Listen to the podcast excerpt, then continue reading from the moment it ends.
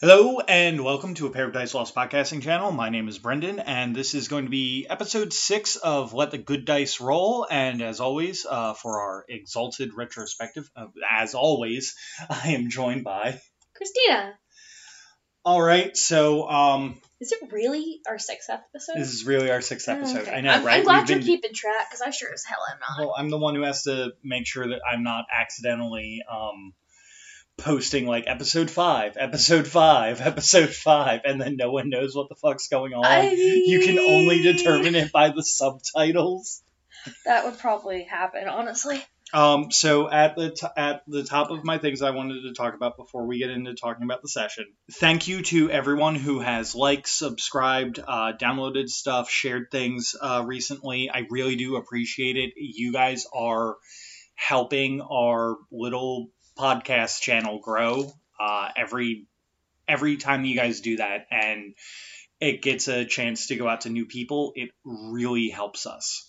Um, we have not been receiving any questions uh, lately, but I mean, you know, it, it happens. Yeah. Um, we haven't really put ourselves back out on the discords to be like, hey, you should you should uh, ask us questions in like a month. And we really only have what, like a couple questions left too. So Yeah, I think we have, like, three- do questions. You are totally welcome to. We are always open to doing that.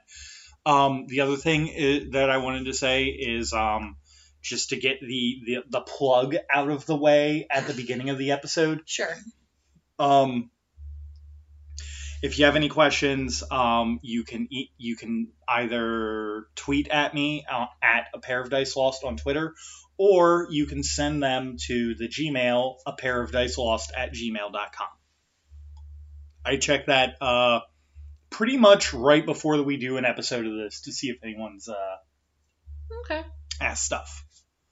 So, with that out of the way, um, we're going to be doing one session tonight because the following session deserves its own episode. So the the following session is literally six pages of written notes, and I take decently elaborate notes usually, and this is me not taking elaborate notes. Funnily enough, but a lot of stuff happens in that session, and a lot of commentary from both of us need to be said for that session for multiple reasons.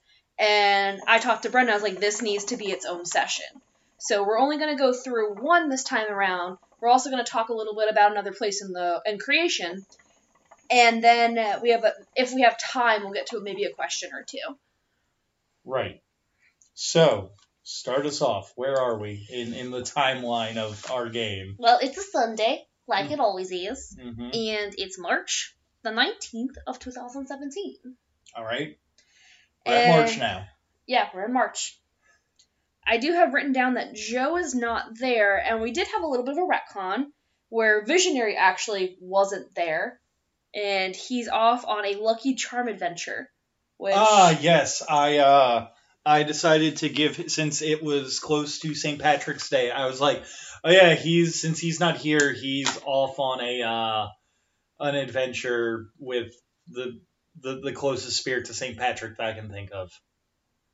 Which we'll get to, I think, in the next episode or in the next session. It actually comes up what the fuck Probably. happens. maybe I think I'm sure it's mentioned at some point. I basically gave him a free dope ass artifact for no goddamn reason. It happens. Anyways, so this is actually the session where Devin stops playing Seeker and ends up playing a different character. I know we mentioned it before.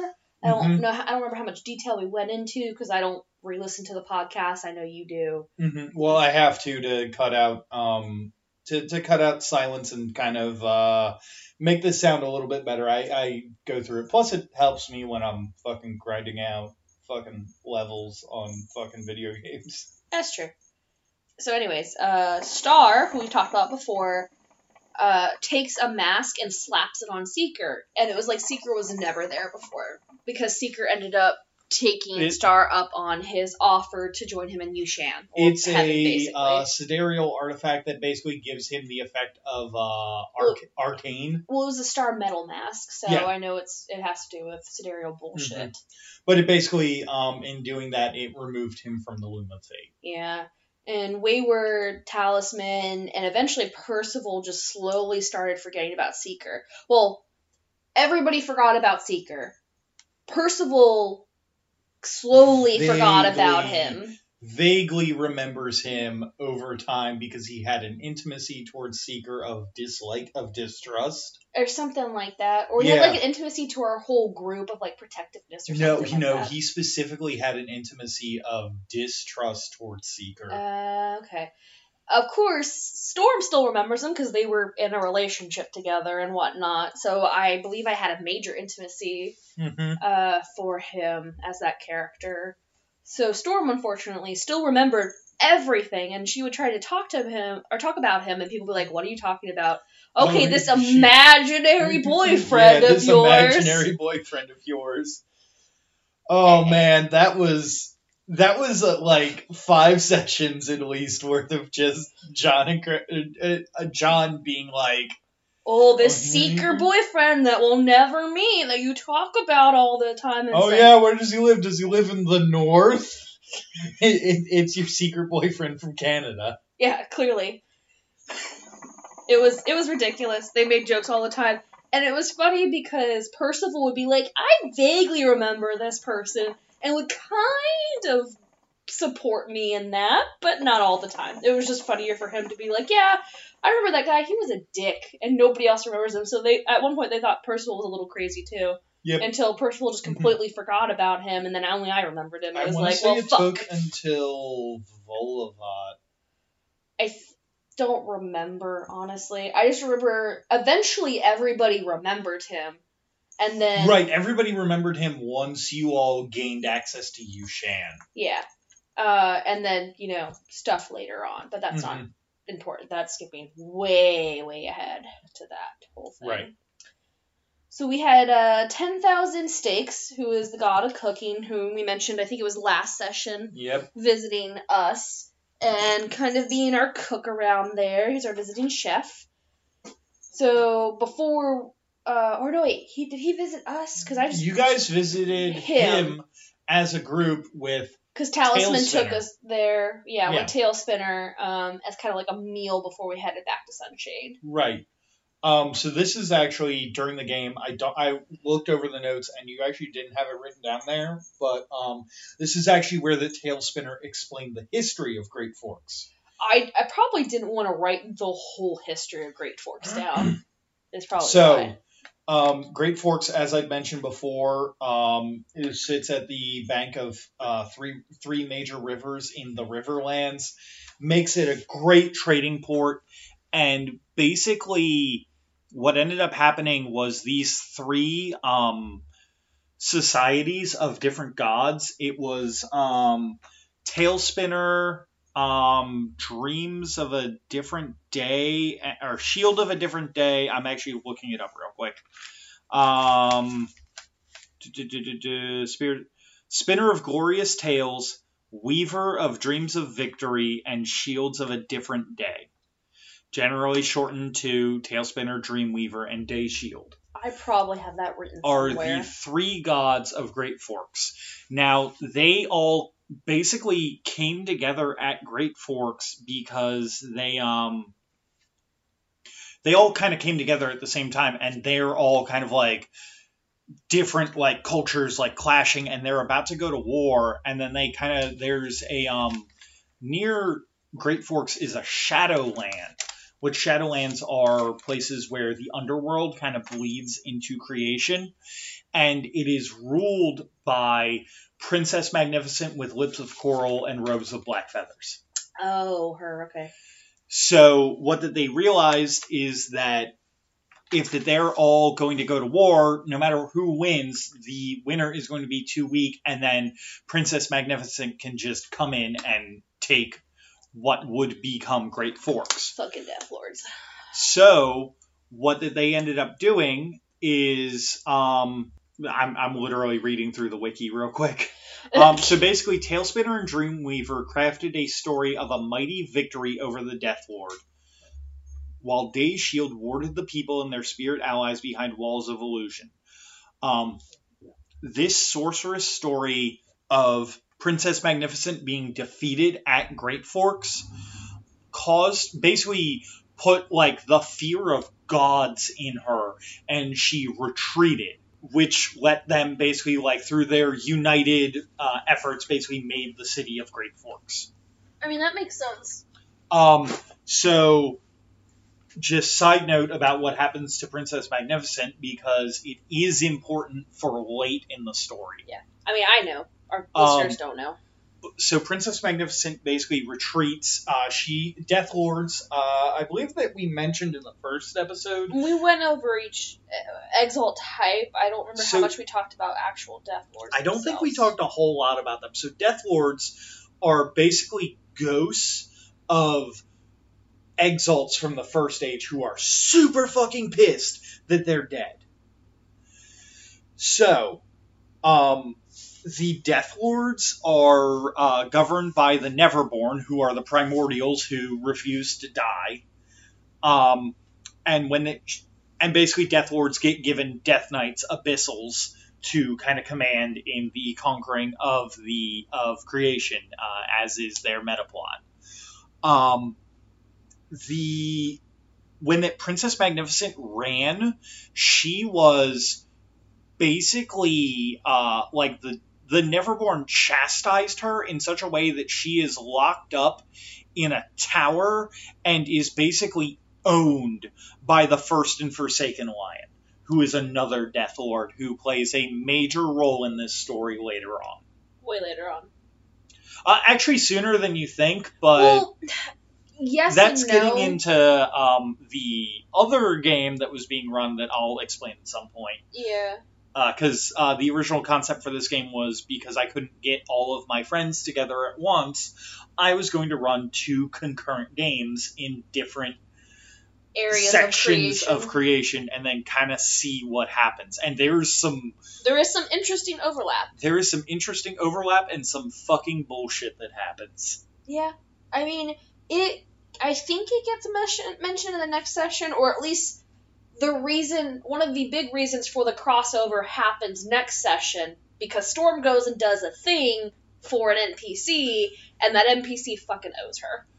Um, I think that it's actually mentioned not this session, but yeah, probably next session. And then yours is like the session after next. Well, it's it's literally next session is when Storm goes and does the thing. No, For ne- the so NPC. so next session is when they. Were you? No, you were there for that. No, it's the session after that your thing happens. Yeah, what I'm saying is, I I the thing that jump starts the request to do the thing Right. is happens next session. Oh yeah yeah yeah yeah. You're right. Okay. That's what I was trying to get at. Okay. Yeah. No, Maybe I no, no, phrased that it makes sense. incorrectly. I thought that you were saying that the actual request that you made Oh, no, no, no, no, no, no, no. Okay, okay, that makes more sense. Um, once that once that session concludes, I'll probably start off the following episode. Um, the session where you make the request, I'll probably start off the following episode with a uh, basically a synopsis of the Southern game Yeah. um, up to the point where it gets kind of caught up with us. That would make sense. It makes sense because I don't want to ruin the uh, the, the surprise. The surprise. Yes, the surprise. Anyway, so yeah, so that that's basically Great Forks, Princess Magnificent. Uh, we'll get into a lot more of that as um, the South becomes more relevant.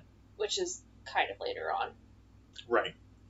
Anyway, Talisman heads back to the boat, and Storm goes to look for Rayton, even though Rayton's kind of dipset at this point. She's still trying to see if she can find her any traces of her. Percival has uh, people doing stuff. Wayward's talking to his family, and I have Visionaries fucking off in the Oh. ether. oh, so one thing I did want to mention, um, I felt really bad. I, I did not mention this before, but I felt really bad about uh, how my rolls went with John because John's um, in character mom being murdered is like just it, it was really it was really shitty, but I didn't want to like deny how the dice had rolled because like John John John has lost a parent, so it was like a really close to home thing. But he like seemed to enjoy it ish, like kind of getting that vengeance kind of thing out. Like it was but it was definitely one of those things that like You had to tiptoe around. it wasn't that I had to tiptoe around, but like when I rolled like that, I literally texted him and was like, "Hey, here's the deal. This is what I rolled. Do you want me to re-roll and do something else? Like, I don't want to bring up bad memories." And like, I think that that's one of those really good like GM to player moments. one of those GM to player moments where I kind of realized that like this might actually mess with my player, and I don't want to do that. I don't want to make someone feel uncomfortable at my gaming table. So like I asked him, and he was like, "No, no, no, it's fine. You can do you can do that. It's it's fine. It's fine. I'm not gonna like." I'm not. I'm not gonna take. I'm not gonna take take it badly. But like, if he had told me, "Please do not do that," I would feel super uncomfortable. I'd be like, "Cool, gonna just do something else that's also like you know makes the characters really hate this enemy but i'm not going to go i'm not going to i'm not going to actively try to hurt one of my players feelings Um, like I said, Talisman heads back to the boat, and she finds uh, Glorious.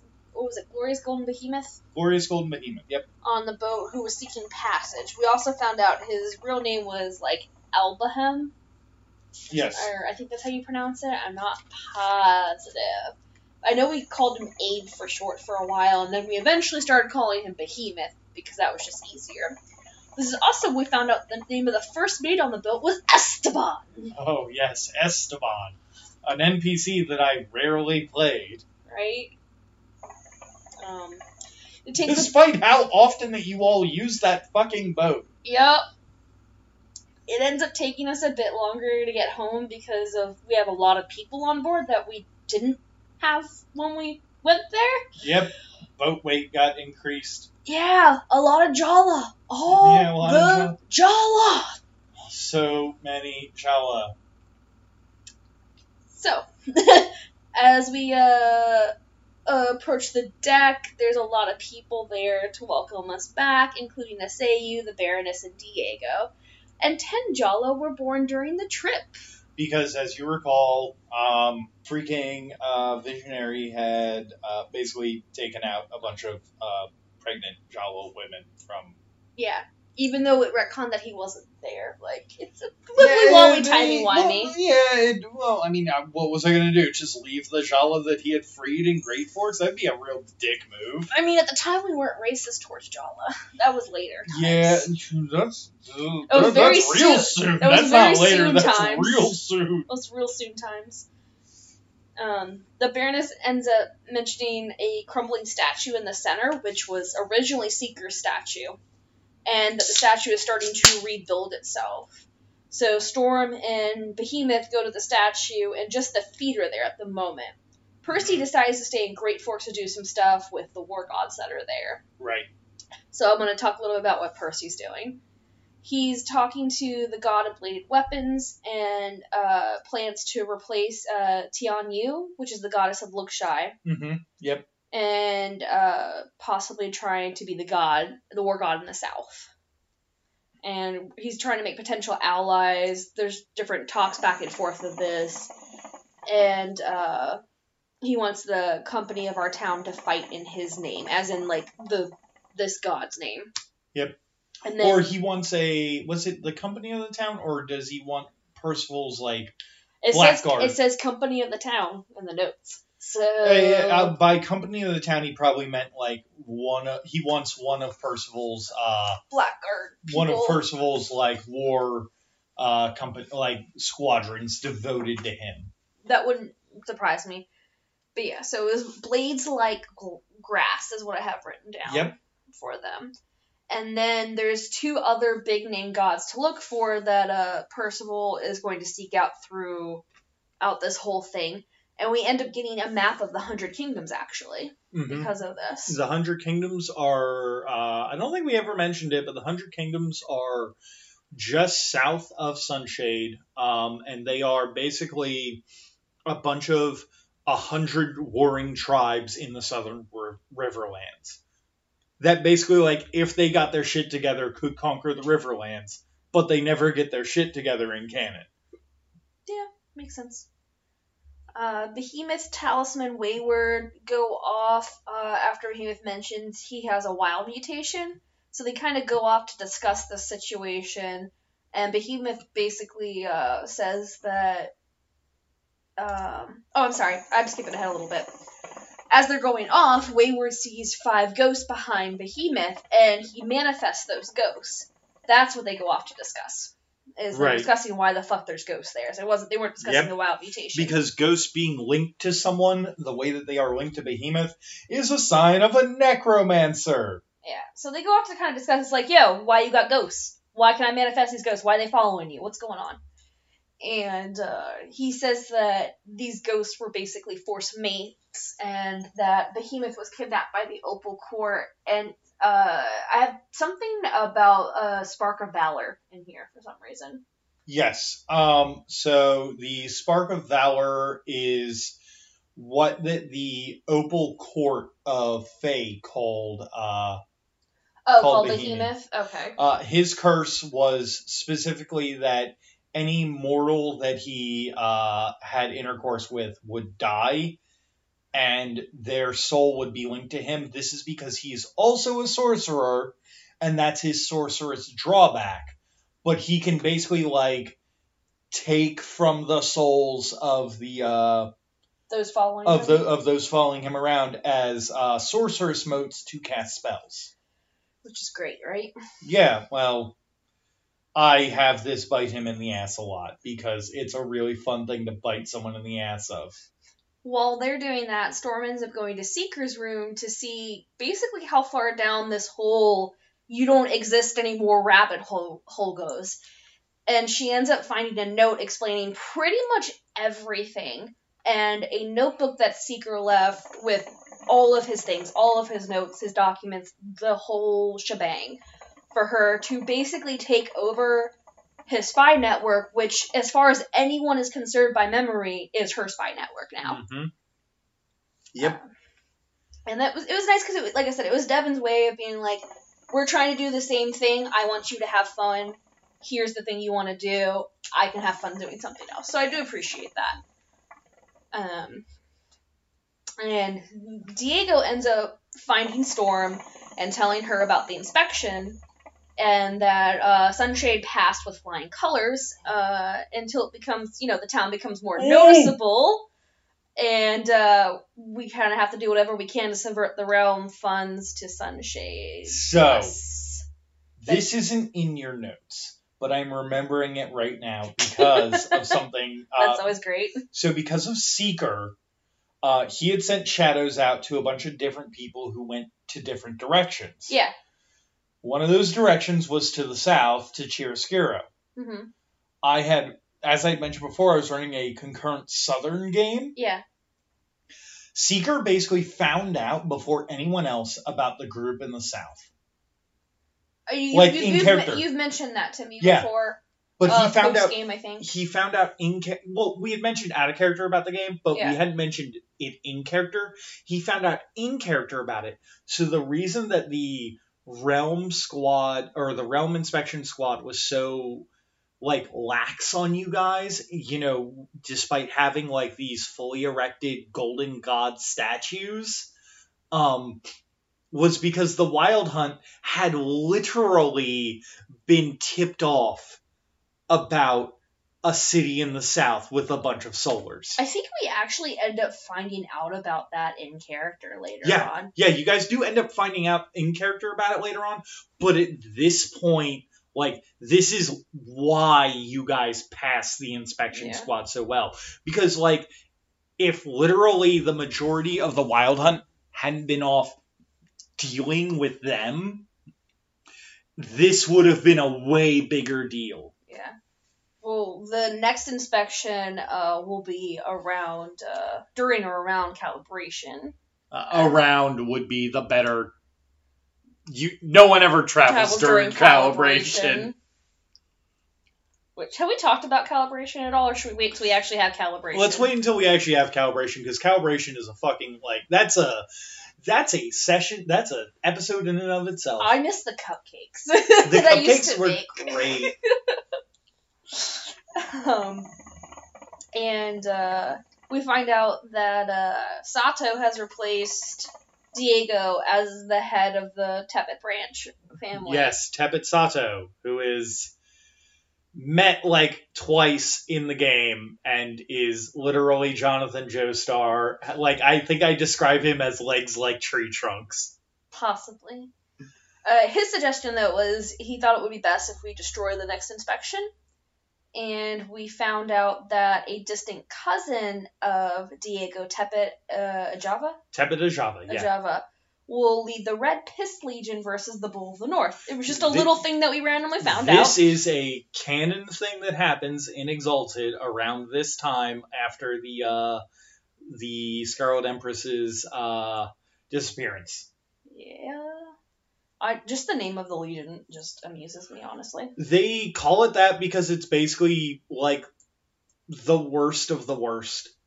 Like Yeah. they're they're not they're not a good legion and but and yet Java actually like puts them in like in shape in canon like that's why that she's that's why she's kind of the uh the terrestrial like I don't want to say Mary Sue but she's like the terrestrial canon like main character coon.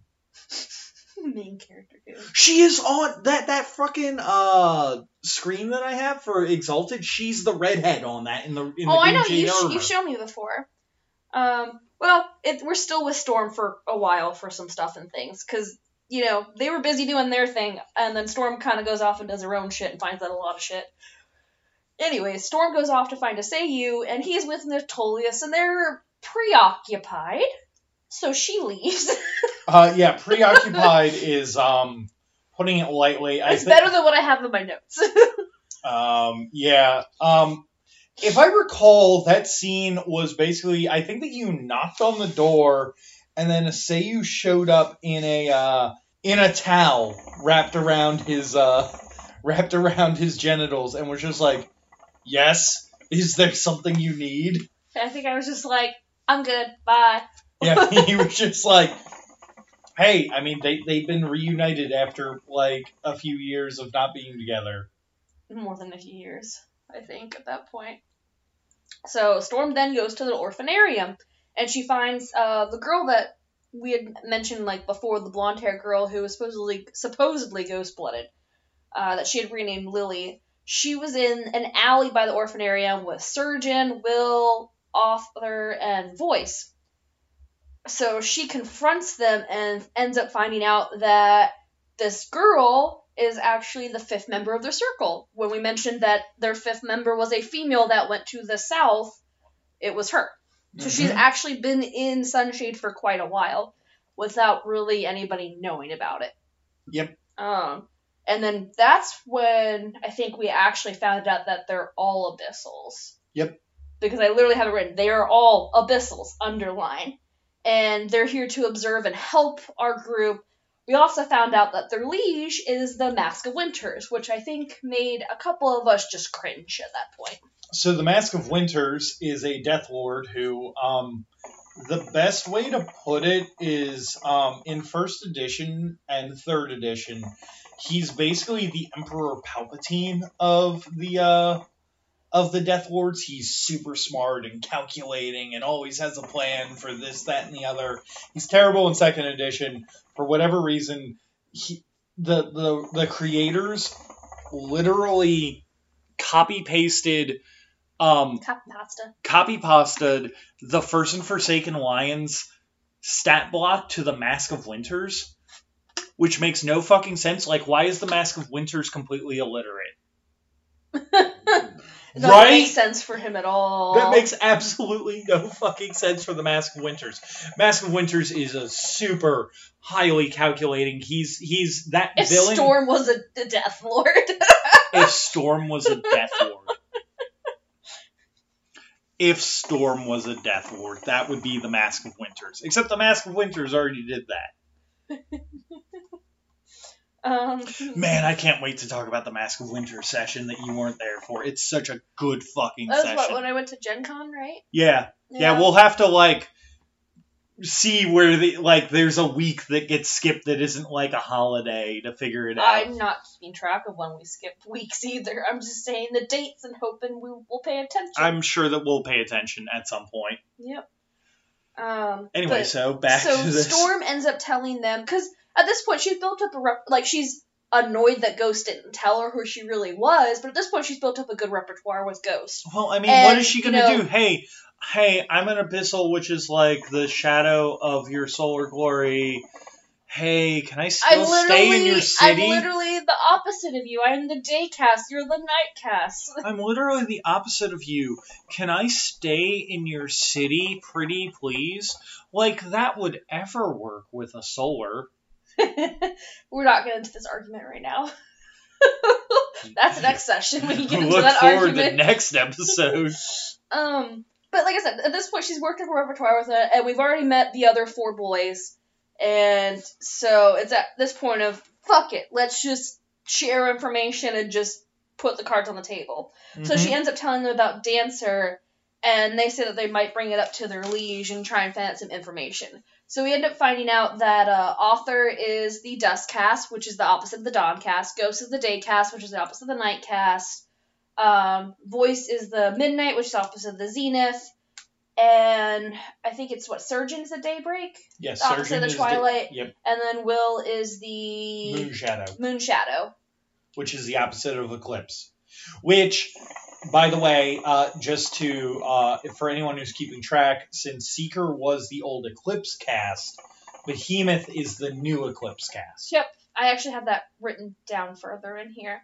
Um, oh well, but meet end up meeting up with the rest of the group and Storm explains stuff and everyone now knows that the group that they've been working with are abyssals now. And I also have it literally has Will is the moon shadow and then Behemoth is the eclipse. And they ended up uh, doing that eclipse thing that they can do where they bind each other uh, to an oath. and it's like just like okay, yeah, you do that with the solar glory, and then It's a Will it's a bro also- moment. Will also does that with it with abyssal like dark powers, and it's like this Weird, weird, coalesce. like solar eclipse fucking shit going on. Solar eclipse. Um, we also find out that Will's full name is the Unbending Will of the Neverborn. Yep. And we decide to find a place for our Abyssal friends to stay uh, because the Hearthstone makes it hard to stay in places. Yes, I believe that the Hearthstone that either Seek that Seeker had in there or that you had in there, or someone had a Hearthstone in there that basically made creatures of darkness not like being in the manse. Yeah, I can't remember. It really was either Seeker or Storm. I want to say Seeker had it, and then he gave it to me, and I ended Mhm. up putting it in the Right. orphanarium because I'm not having dark creatures around children. Right. Um, but Ghost ends up showing Storm uh, what Ebon shadow is like and suggests that because at this time Storm's uh, snake style, so Ghost ends up suggesting that as kind of an expansion for Mhm. uh, Storm. So back to Percival. Uh, he's with the Forest of Spears, and uh, this is in the southern end of the Hundred Kingdoms, where they have a small holdings, and it's close to where- uh, close to Mahasuchi. And uh, Mahasuchi, a canon lunar character that you all decided never to deal with. we very decidedly decided not to deal with Mahasuchi. It's probably for the best. He's kind of a crazy fucking person. Uh, we find out that the Forest of Spears used to be the god of engineering, god of engineering progress, my mistake, but left Yushan. And before this calibration, uh, he wants to he wants a siege weapon built in his name in Sunshade. Oh boy, that And- that brings some weird shit that's gonna happen. And uh, Percival promises this to him. Despite the fact that Percival has no ranks in, in crafting. He basically No promised basically promised that Talisman would make it for Or them. well, I mean at that point, or visionary. at that point. Anyways, uh, and then he goes to Arrows Like Rain, and she's in the eastern area of the Hundred Kingdoms. And the promise he has to make to her is that uh, he must promise to kill uh, Raksha, Yes, that Raksha killed is- her exalted love. Raksha is the name that the gods gave to Fey folk. Yeah. Uh, specifically, Paris, the eight and eightfold prince in the Opal Court in the east. Oh, look, the Opal Court comes up again. Yep. So, uh, when Percival comes home, he tells us all about his time in Great Forks and the deals he made. And Behemoth tells us what he knows about Paris, because like, uh, because he worked directly under uh, that Paris works directly under the leaders of the Fae. I put in air quotes leaders. Mm-hmm. Uh, so he had about equal standing that Behemoth had. And apparently he's actually a good air quotes person, at least as far as Fae go. Um, Paris's whole thing is that he just wants to fight, and the reason that he's called the eight and eightfold prince is because he has eight wins and eight losses in uh, major tournaments. Yep. And if he wins or loses, his name changes. Yep, and he's like he's totally cool with like humans. He just wants a good fight. If he were to like air quotes kill you, he would like use his fey magic to bring you back to full health and be like, "Hey, good fight, buddy." Yeah so this is the last little bit of the session. We're and we're having a little feast, and uh, we find out that we're eating human hearts. It's just our solar circle that's eating human hearts. The the people there are not eating human hearts. Okay, let's let's let's uh let let let's be a little bit more specific here. You're eating human hearts. Uh, hold on. We have Oh oh, is that actually in the notes? Mhm. Okay. Yeah. Uh, it, it explains a little bit of the notes. We can go probably farther into that. Just uh, but so Percival and Storm are kind of like, okay, this is weird. Uh, let's go and see where these are coming from. We find out they're coming from our prison, and all of these hearts are coming from prisoners that had committed the serious crimes. Like some of the ones were uh, murder, rape, uh, treason, stuff like that. Heresy. Heresy, yeah. Heresy. Heresy is the big one. Yeah. Basically it's like the serious crimes that it's just like you're gonna be locked up for forever. So uh, good luck. Yep. And uh, so to expand upon that, yeah, um, those hearts taste delicious to you all. Yep.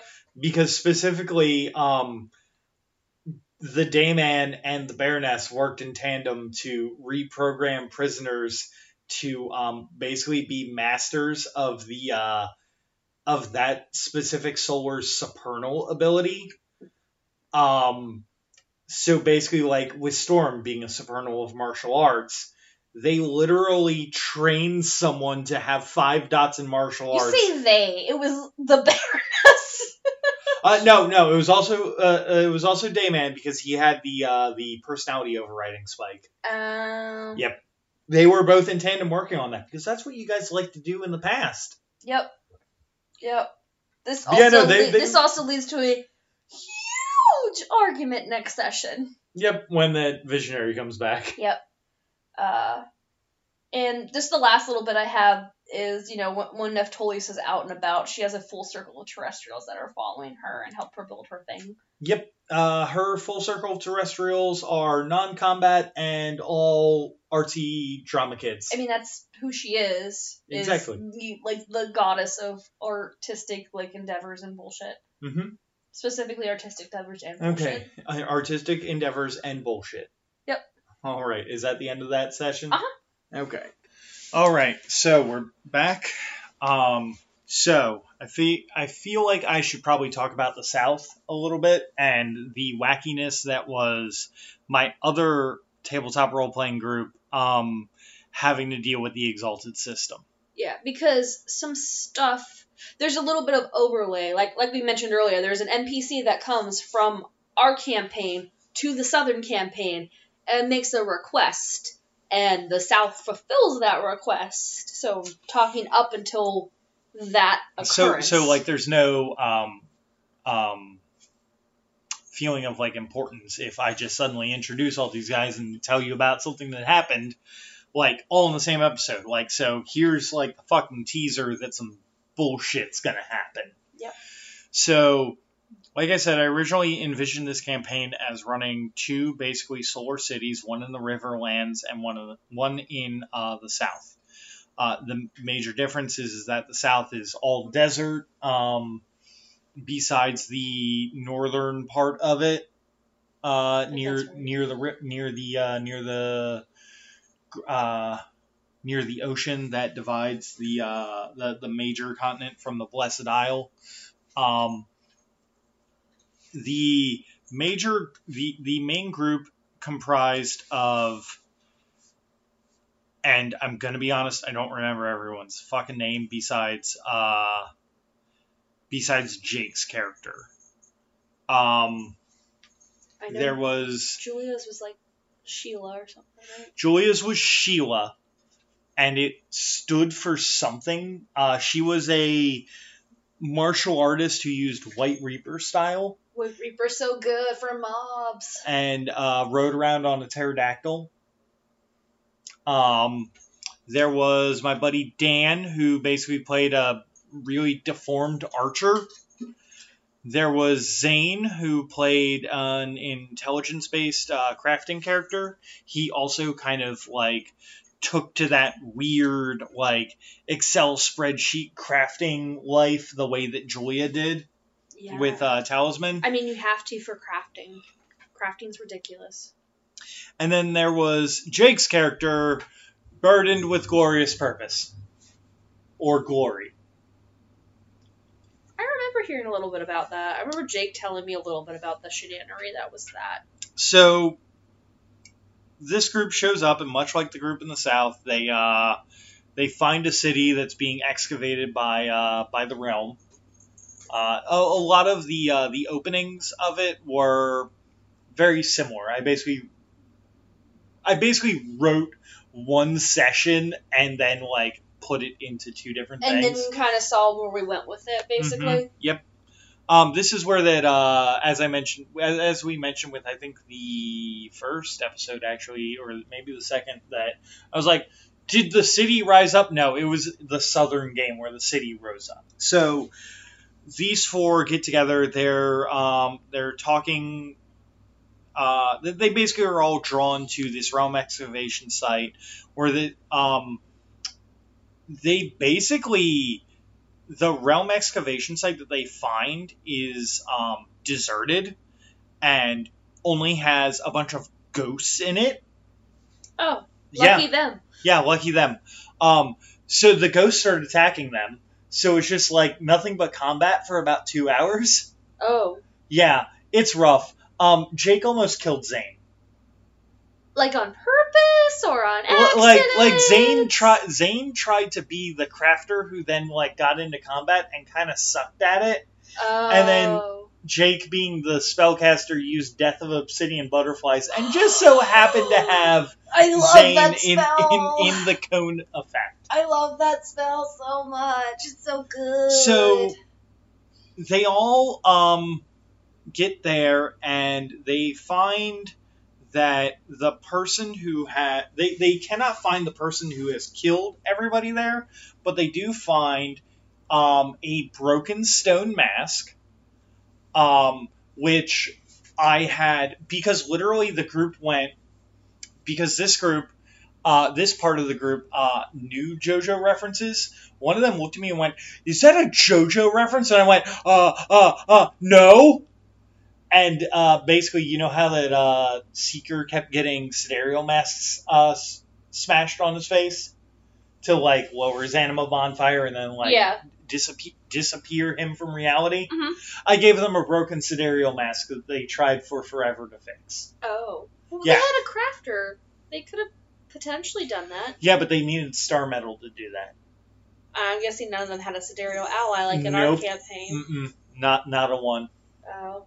Well, stuff happens. So they ended the session with opening up the vault that uh op- that introduced them to the Jade cast of Dayman's assembly, who was the uh, worker of Autochthonian greatness, something like that. Not quite right, but It, it, it's something like that. yeah. While And you then- talk, I'm gonna look it up and then I'm basically curious. he um he was kind of their baroness, but more robotic. Did he have a high clarity or low clarity? high clarity, very high clarity. Oh. But he basically like start basically like one man army uh, got the uh, the Uh, city risen greatness up. of of uh, Autochthonian engineering Greatness of or Auto- Autochthonian engineering. Autochthonian. Yeah, I have Autochthonian written down to the Autochthonian. So he basically got that city risen up from the sand, and they all started bringing people into them. Afterwards, the following session, I had them all go to Chiaroscuro, uh, just to kind of like let them do some social RP, figure things out. Um, Jake and Ju- let's see, so Jake met with someone who was really upset about solars because he met a short solar in a straw hat with the nightcast symbol on it, with a hookah and a corgi, who, according to this mortal, punched his sister pregnant because that's how physics works according to this person. Jake had to basically explain the birds and the bees to a uh, I, sorry, because I, know who it is. That's why Right. it's so fucking funny to me. so so yeah so Jake had to explain the birds and the bees to a uh, a guy. He also made uh, some deals with. Uh, Wait, is this the you can't punch a person pregnant story? yes, Hi, this is Julia. yes this is the you can't punch a person. Pregnant. I literally right. just walked out to get banana bread, and I heard about Jake having to explain the birds and the Well, bees. so where? And all I can remember is Jake being like, "I assure you, sir, you cannot punch somebody pregnant." So we're doing because we, we did a shorter session that was only two pages of notes, and the next session is six pages of notes, which is its own session in and of itself because it's, it's just ridiculous. Uh, It's we're that doing episode. kind of a little like here's what happened in the South to catch you up to where to like what's gonna happen when a certain NPC comes and makes a certain request, which I'm is not this when I revealing. murder hobos? Yes, I'm about to get to your murder hobos. The shit was so good. Oh my god. What was her whole name, actually, if you remember it? Oh my god. It was something about like Falling something something. It was Um, something to do with my scythe. I remember that much. She used White Reaper style, and her uh, best friend was her pterodactyl clutch mate. mhm. Um, oh god, it had to do with uh, it had to do with White Reaper style. I just remember her name was Sheila, and she was really pretty, really strong, and really dumb. So it was like Glorian from uh, Journey Quest, except not evil. She was the one that was just like, onward! Yep. Jake's entire uh, strategy for dealing with social situations was to just point them at the pretty girl in the party, and then while they were distracted, convince them to do something, and then have somebody sanctify it. So, going on with that, uh, so Sheila uh, found a um, Bye, Julia. found a uh, a cult that would uh, start worshiping her. That was a bunch of murder hobos, literally a bunch of murder hobos that started worshiping worshiping her because she beat up The lead killed murder the, hobo? the the lead murder hobo named- guessing. the lead murder hobo named Kill Happy, who What? then had who then the This next in line bullshit. who then the next in line became the new Kill Happy and decided that they that the group of murder hobos was going to follow Sheila. All right. They continued to just follow her for the rest of the campaign uh, as long as it lasted, and basically just be her loyal servants, despite the fact that she didn't want that. yeah, this is some Borderlands bullshit. It is some Borderlands bullshit.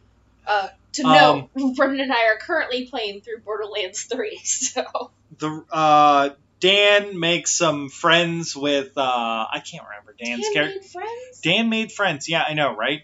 Dan made friends with some of the local uh, exigents of stealth. I I was gonna say, I don't know. I know very little about the I, Southern I'm, campaign, I'm literally so- like looking forward and being like, is this what I did? I can't remember. But yeah, no, he made friends with the exigents of like stealth and basically made like a ranger force. Oh, that's kind of cool. Uh, and Zane Crafted some shit. crafted some shit, honestly. Oh, yeah, no, he crafted a um, he crafted a fast-moving land vehicle that uh, because he was a sorcerer as well. Because if you're a crafter, why the fuck wouldn't you be a sorcerer? There's no point not being it. Because if you're not a sorcerer, you can't make artifacts. I mean, I don't. Was Talisman a sorceress? Yes, She was. Okay, I can Yep, remember. She that's was. where the bronze skin came from. Oh, that's right, because she had the uh. Invulnerable skin, skin of of bronze. bronze. Yeah. So Zane had stayed back at the city and made a land vehicle that was a giant turtle that everyone could fit into the shell of. And I didn't realize until literally like I think probably like this year that that was actually a JoJo reference. To. To part five, there's a turtle that the oh. gang So far, around. farther than I'm at. Okay. farther, even further than I've made references to before. Technically, it's also a reference to Gamera, Oh. which gets brought up at some point. So anyway, so the group gets goes back to the city, and they get word of uh, some fire elementals in a nearby volcano who are having some problems, and also one of their uh, one of their guys tells them that the reason that the problems are happening at the fire elemental cave is that there's an old first age flying craft lodged inside the volcano. So obviously, you know, they're going to take like the, the Zane's new speeder turtle out there, right? You know, you know that makes sense. So they're going to do that. Jake, also a sorcerer, goes, "Wait, I'm going to do a sorceress working." Oh no. Ma- But Oh no. Jake does a sorceress working to make the turtle fly, but makes it so that he does not get enough successes to the point where that basically I put a weird rule on it where that anytime that someone makes mention of anything that rotates, the turtle will begin to spin like one of those uh um uh like like fucking like carnival rides where the, everyone is Oh. like push like gravity the- like pushes you to to like the walls. Yeah. I can't remember. I'm gonna. It's either I can't remember- centrifugal force or Yeah, yeah, force. centrifugal force where you just like it just spins and does that, and like people are just like yelling the word spin every now and again. And I'm just having to like make a motion with my hands of them just like going around and around as just like the inside with like the couches and everything are just like flung to the side and they're just stuck to the wall for the next five minutes.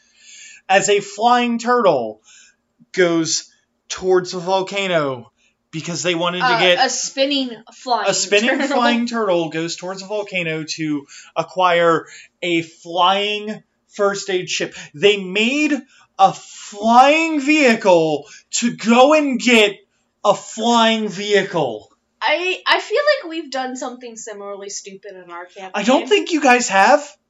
I honestly can't. I honestly can't remember anything.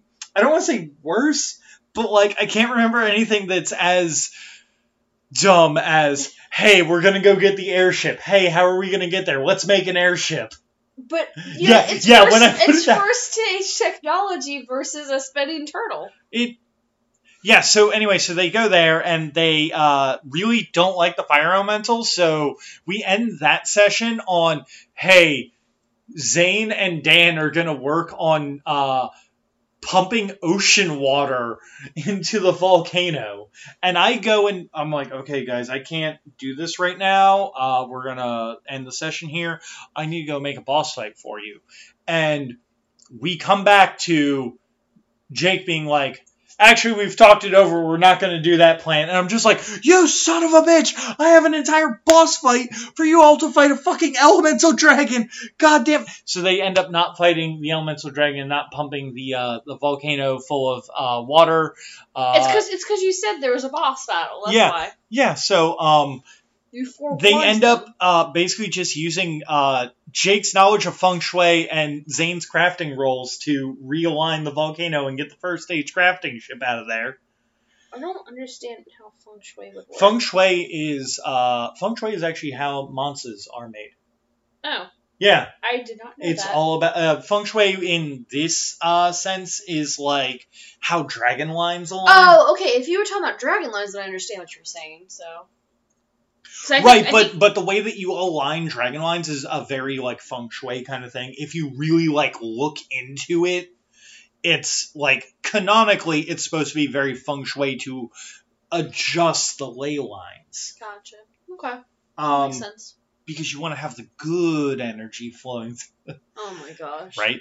Um, so after that, once they get back, I inform them that they're that the Wyld hunt has been uh, alerted to their presence, despite their efforts to basically stay below the radar. It's almost like somebody had a shadow thing there that uh, And this is why I wanted to talk about the South because it's relevant. that that's that snitched on them.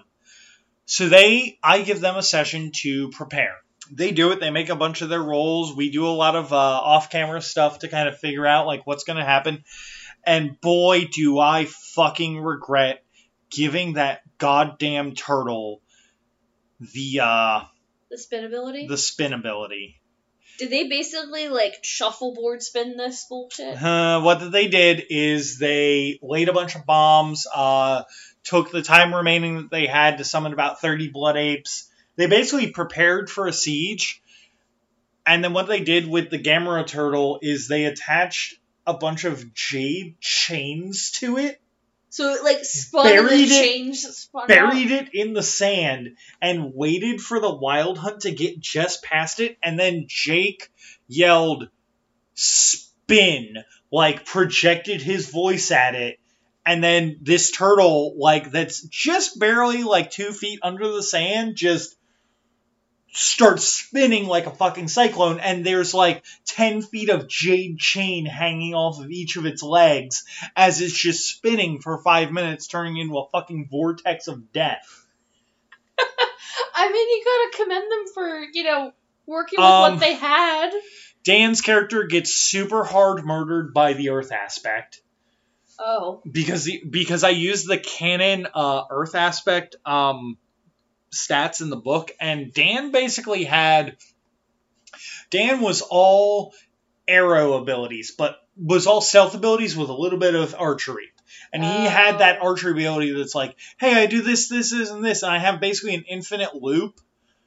Um, and then I'm going to do decisive damage. But the guy who had all of his other stuff, like all of his other charms, basically prevented ranged attacks from like fucking him up. So they basically would have like Oh. After like six turns of this happening, I went, Dan, unless court like even if you roll like I did the math in my head and I was like, even if you roll all tens on everything, you're never going to be able to hurt this guy. Go after somebody else. Go after somebody else. And he's like, I've spent my essence, that's my turn. And I'm like, cool.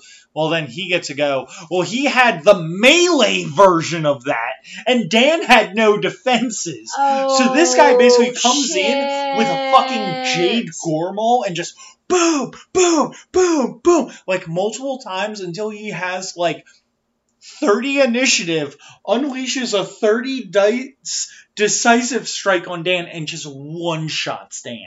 See, that's like the build that I feel like Joe was trying to go for. That was the build that Joe was trying to go for and couldn't understand it. That's the build that uh, Behemoth did, but the one time that he unleashed it was against a creature that had defenses against that. Yeah, it'd be like if you tried to use it against me as Mhm. Storm. Because So anyway- she was a Dodge monkey. Um, Jake convinces the Earth terrestrial and the Wood terrestrial because Jake is a social foo monkey. Um, Look, it's fun, okay? to join to join to join their party. Zane and Julia kill the water, wood, and air terrestrials Uh, that were there. fire, because you said Oh, fire. wood and I'm earth sorry. was what he. Uh, Yeah, Wood and earth are the ones that uh, Jake. Um, oh right, I should probably explain this. So uh, he convinces the wood one just through random social foo, and then he makes a joke at me for the earth one. He's just like, yeah, well, like looks at the looks at the earth terrestrial and goes, yeah, well I fucked, your, well I fucked your mother because Jake's character was a was originally a um uh not a dragon blooded but he has um dragon blood um like like heritage in him yeah, so he has like the cap like he he was originally an older man he was originally a character who was in his 80s who when he exalted went back to the prime of his life which was as he was 18 mm, and Jake rolled it, and I rolled it, and I just kind of went, Jake, odds or evens? And he went, what? Which one's bad for me? And I went, the one that's bad for you is odds. And he went, cool. Um, evens. So I rolled. I'm like, cool, I got a four. Jake, he sees you and he goes, Grandpa? or not Grandpa, he goes, Dad? And, I, and Jake just kind of went, yeah. And then this guy gives out Jake's like True. t- name. true name, like his fucking terrestrial name. Mm. Uh, and Jake just like, wait, what? And he's just like, yeah, no, that's like your son or whatever. Like, and Jake's like, what the fuck? What is this? Like, Jake accidentally almost murdered his son and then, like, actually had his son as, like, his ally. It was kind of fucking great. That's pretty hilarious. Um, so that session ends, and then the next session, which is this is where I'm going to start it with. Uh, this is where I'm going to give you all a fucking cliffhanger here. The next session begins with a form approaching the group, and he goes, "Hey guys, I know you're all solars, and I've got a and I've got a job for you. My name's Percival Hodgeworth. Yeah. I always forget that that was the name. Yep, yep. So, um, at some point, the uh, the, the the North group decides to uh, interfere with the Southern group for their own malicious. Okay, Intent. so to be fair, Storm sent that NPC to do a thing. The NPC recruited the Southern group to handle the situation. Right. Unbeknownst to the our group, except for Seeker, that there was even a Southern group. I think the only reason I found out about it as Storm was because it was in Seeker's notes. Yep. That sounds about right. Yeah, I can't wait to get to that uh, mishmash of things. That's gonna be, I think, at least two sessions down That's going to be at least two more episodes down the line because we're going to have to go through that and the stuff leading. We're going to have to do the next the next episode, which is going to be the next session is going to be an episode in and of itself. There's a lot of there's a lot of things that I feel like the people who listen to this can kind of learn as a GM of do's and don'ts and like when to step in yeah. because that's something that I learned that I had to learn how to do for this because I didn't because I thought things were going well, but I'll get into that more when we get into that session. Yeah. That's a that's the one where you're gonna have to strap in for, and it's gonna get That's that's one that, it's one that's gonna get strapped in for. I feel like I it it's rough. Yeah. It it's fucking rough. There are six pages of notes and they're not even I don't want to say they're not well taken notes, but they're like they only hit the key points. Yeah. Because it was such a long session and there was so much that There's a happened, I point- couldn't go super in There's a point in these notes where they just kind of go into boring discussion, blah blah blah blah blah. I think that was the point where I put my head down and stopped paying attention because it was that bad of an argument. Yeah. Um this the the the, the next episode is going to show off a lot of um Strife. str- toxic player activity. Yeah, that's I'm I'm not even going to sugarcoat it. It's it is hard toxic player activity. Yeah. But so, it was a good lesson overall. It was a good lesson overall, but it really was something that I did not want to have to learn that way. Um, so for a pair of dice lost podcasting channel, um, I've been Brendan, This is Christina. and as always, let the good dice roll.